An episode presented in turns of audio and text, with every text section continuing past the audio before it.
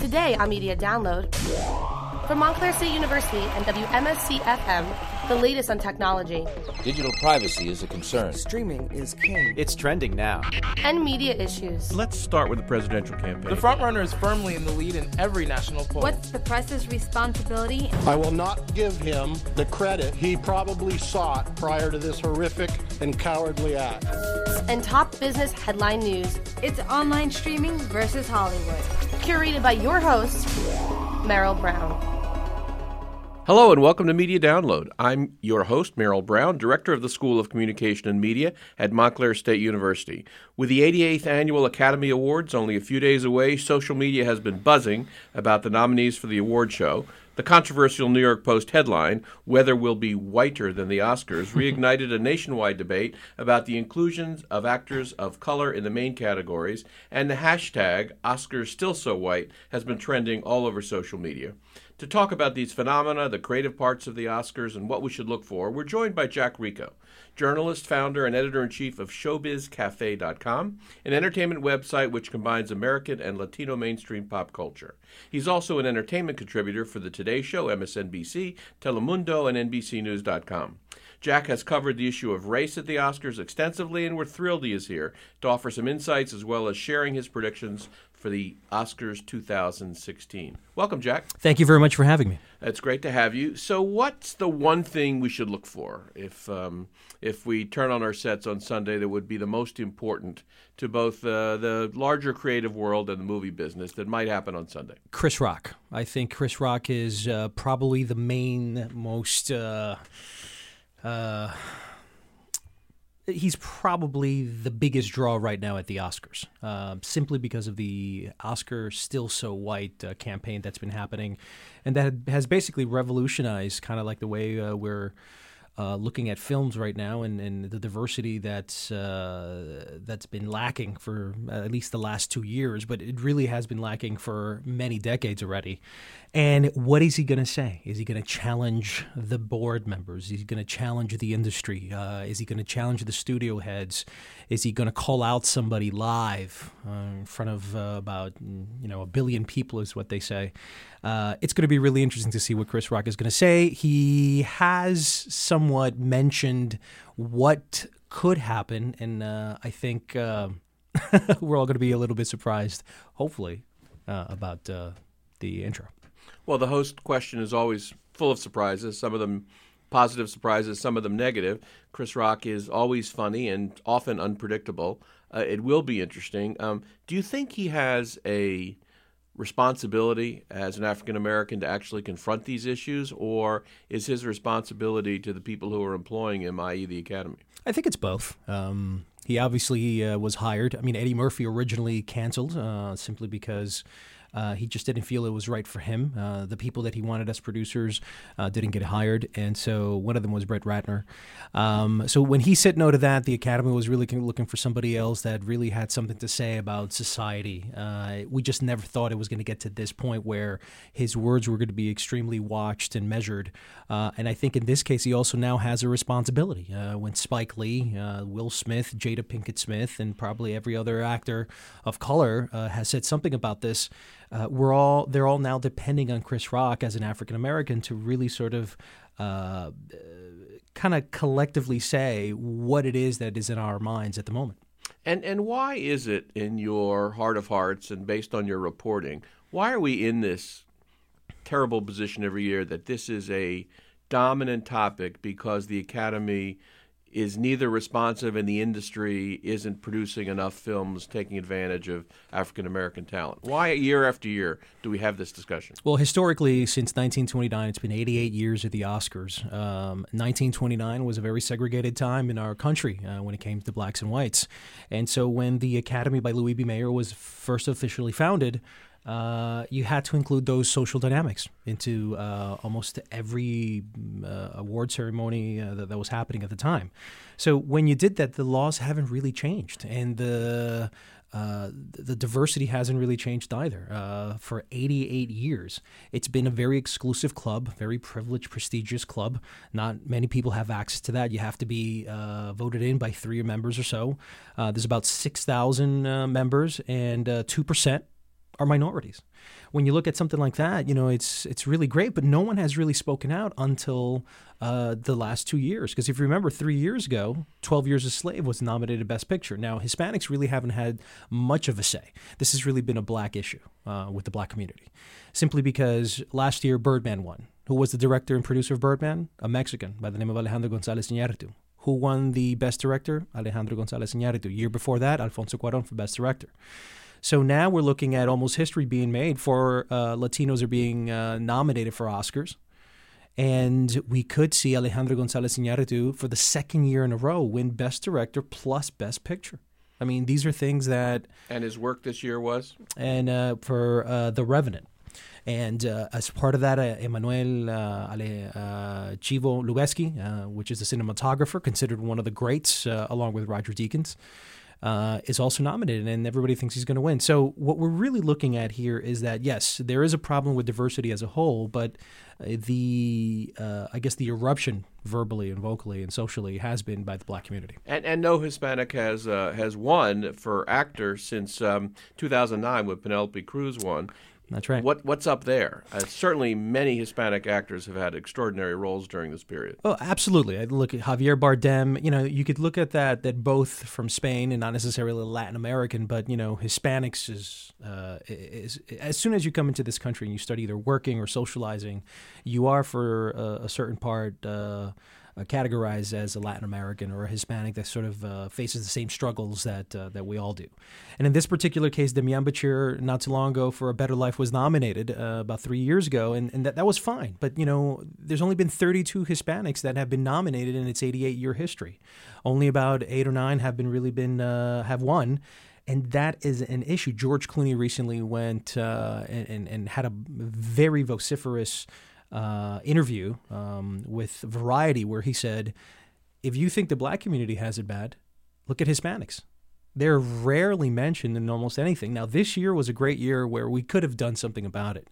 Uh, Benicio del Toro had probably, in my opinion, the best movie of 2015 with Sicario and he was one of the lead actors in that Benicio del Toro, who's Puerto Rican and who's already won for Traffic as a supporting actor, but not as a lead. We could have seen him in there. We could have seen Will Smith. We could in Concussion, uh, which I thought was the best performance he has ever given in his career, along with Muhammad Ali. But this one I feel was better. Uh, and then thirdly, you had Idris Elba. Straight Outta Compton was a movie that could have been nominated for Best Picture. Uh, so what we're seeing is who is voting? Why are they voting? Is it a comfort level? Is it because they just don't see eye to eye with other cultures and diversities? These are a lot of questions you have to ask. And yet, the SAG, not necessarily a extraordinarily diverse organization, Mm-hmm. r- recognized um, people of color in their awards this year, which was uh, reassuring at some level, right? Absolutely, but that has to, you know, what we don't want the SAG to be is an outlier. Uh, we want it to be sort of uh, just plain across the whole industry. And I think what everybody's saying is look, the awards is probably the end game, but ultimately you have to talk to the studio heads, the CEOs who are greenlighting these projects. Who is in the room? And um, I, I was reminded, uh, I'm not sure if uh, anybody's seen the musical Hamilton, where there's a song called uh, In the Room. In the room is what matters. These are the people making those decisions. Who is making those decisions when it comes to the Oscar awards, et cetera, et cetera. So I think we need more diversity in those rooms. We could spend an hour on this tu subject, but we don't. We don't have an hour, and I want to make sure we understand your picks and your frustrations on the creative end with this year's awards. Um, like me, you lamented and were actually seemed stunned that Carol wasn't nominated. I- Terrific movie. One of the three best movies of the year, easily for me, in my opinion, along with Spotlight, Carol, and The Big Short. Carol is one of those movies that really is a simple, minimalistic love story. Uh, and what I loved about it, it's an, it's actually uh, a homosexual love story, but it never comes off as, as that. There is no gender to me in that movie. It's just two people who love in different ways, and the movie managed to not only just capture the love and not necessarily the sex or the gender of the people uh, of the cast, but it seriously also brought you a period piece that was just beautiful to just admire in its beauty. Uh, the story was beautiful. The cinematography was beautiful. The acting, you, you, can't get any better than this, too. Some of the best female actresses that we have right now. Um, I, I am in utter shock that that movie was not nominated for Best Picture. Yep, a mystery. Uh, so, what will win, Jack? Well, so far right now, it looks like The Revenant is on top. My my particular personal pick is Spotlight. I think this is a movie about American journalism, where American journalism right now is going through a bad moment. Uh, um, and I think this film somehow just reminded us, refreshed our minds of how great American journalism can be. Uh, I would put it up there with All the President's Men, if not better, uh, in terms of a journalistic about the process uh, film uh, with uh, nice crescendos. Um, also think The Revenant at this moment because it's won so many awards with the DGA, the WGA, and almost every other um, uh, specialized award show in Hollywood. Alejandro Gonzalez Iñárritu could just, if he doesn't win Best Picture, he's going to win Best Director. If he doesn't win Best Director, you're going to give him Best Picture again. But he cannot be denied at this moment. Many people just love the crew that he's working with. Actors love the fact he's almost like Woody Allen. You work in a Woody Allen movie, you know you're going to get nominated for something. Uh, and I think he's he's become one of the actor's best friends at this moment. Any question about who the best actor will be? you know, it appears to be a certainty, right? DiCaprio. I think Leonardo DiCaprio has a really great shot. I, I, just don't see him losing on this one, but I don't necessarily think his was the best performance. Uh, what's happening with Leonardo DiCaprio is very similar to what happened with Martin Scorsese in The Departed. He should have gotten it for Raging Bull. He should have gotten it for so many other movies like Taxi uh, Driver. But why The Departed? So I think in this particular case, I think Leonardo's worked in uh, better films. I thought I thought Wall, uh, Wolf of Wall Street was an excellent film. He just didn't get uh, uh, awarded for that. But I think if you, it has to come down to the bottom line, I think Leonardo DiCaprio's winning it. And Best Actress. Brie Larson in Room. Um, Cate Blanchett already got it for Jasmine, uh, Blue Jasmine, and I think in this particular case, she gives the more uh, ostentatious performance, uh, a performance full of depth, layer, and dimensions. Um, we don't know too much about Brie. She's become sort of the it girl in Hollywood. So much potential. Give it to someone refreshing, fresh that's coming on the scene. This is both your choice and you think will be the Academy's choice? Listen, every single year I'm doing Oscar pools, you know. So a lot of people are coming up to me, "What do you think? What do you think?" I've had about a 85 to 90 percent sort of ratio in terms of uh, winning percentage on when it comes to the Oscar well, I'm betting so with you. That's an that. excellent percentage. uh, to, for me, the most moving movies, not necessarily the best that I saw this year, were Carol and Room, which I thought were uh, extraordinary. Right. Uh, I thought that room. Mm, some people might say, "Well, I didn't want to see it because it looked too depressing." Uh, yeah, that's the trailers telling you that. I think halfway through the movie, the movie really changes its dynamics. It becomes more about the media and how these people, after such a troubling issue, have to uh, give face, I guess, to America and the media and, and the mockery that happens that rises to the movie Gone Girl. And I think that those two things tied together with some really powerful performances by her and the young uh, actor, I think his name is Jacob Embrey, um, gave some really memorable moments from that movie. And thoughts on supporting? Oh, I, I think it's a coin toss. I mean, uh, a lot of people were talking about Mark Rylance, supporting actor for Bridge of Spies from Steven Spielberg. Now it looks like things might be changing for Mark Ruffalo in Spotlight. Uh, but really, anyone in those two categories really have a really good shot of just winning it, and I think you'll be okay with them. wide open, in other words. I think it's wide open in the supporting actor race. And in terms of the the show itself, um, in addition to Chris Rock, and that's as as much a political question about Chris Rock as a creative question. What can we look for? Um, you know, the Grammys had Hamilton. Uh, you know, uh, last night at the Grammys, and uh, he won. And it was just one of those things that I would have loved to have seen Hamilton in some some way in there. Uh, but I think I'm going to be looking forward to the performances. Uh, Lady Gaga will be performing. Um, I can't recall exactly what other the performances, but I'm always looking for the music performances in that film, uh, in that show um, between Chris Rock, uh, uh, you know, it's so predictable what the Oscars do. It's they play it so safe every single year. Yes. You know, had Billy Crystal come back. They tried to experiment with James Franco and Anne Hathaway, just didn't really work out. let's see. I, I think the movies, at the end of the day, that's the main attraction, and Chris Rock as well.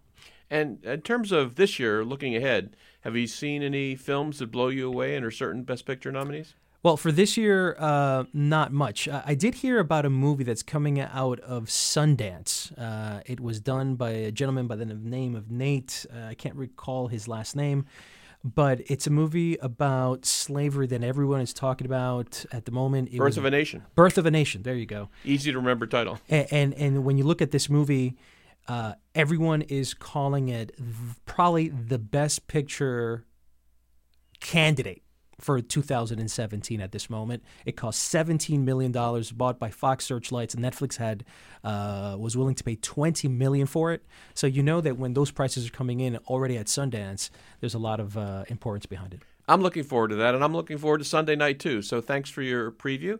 Thanks for being so frank and direct about the political issue involved. It's great having you here. Thanks, Jack. Thanks for having me. If you'd like more information about this episode of Media Download, you can email us at gm at wmscradio.com or call us at 973 655 3135. Have a great Oscars. I'm Merrill Brown. Thanks for listening.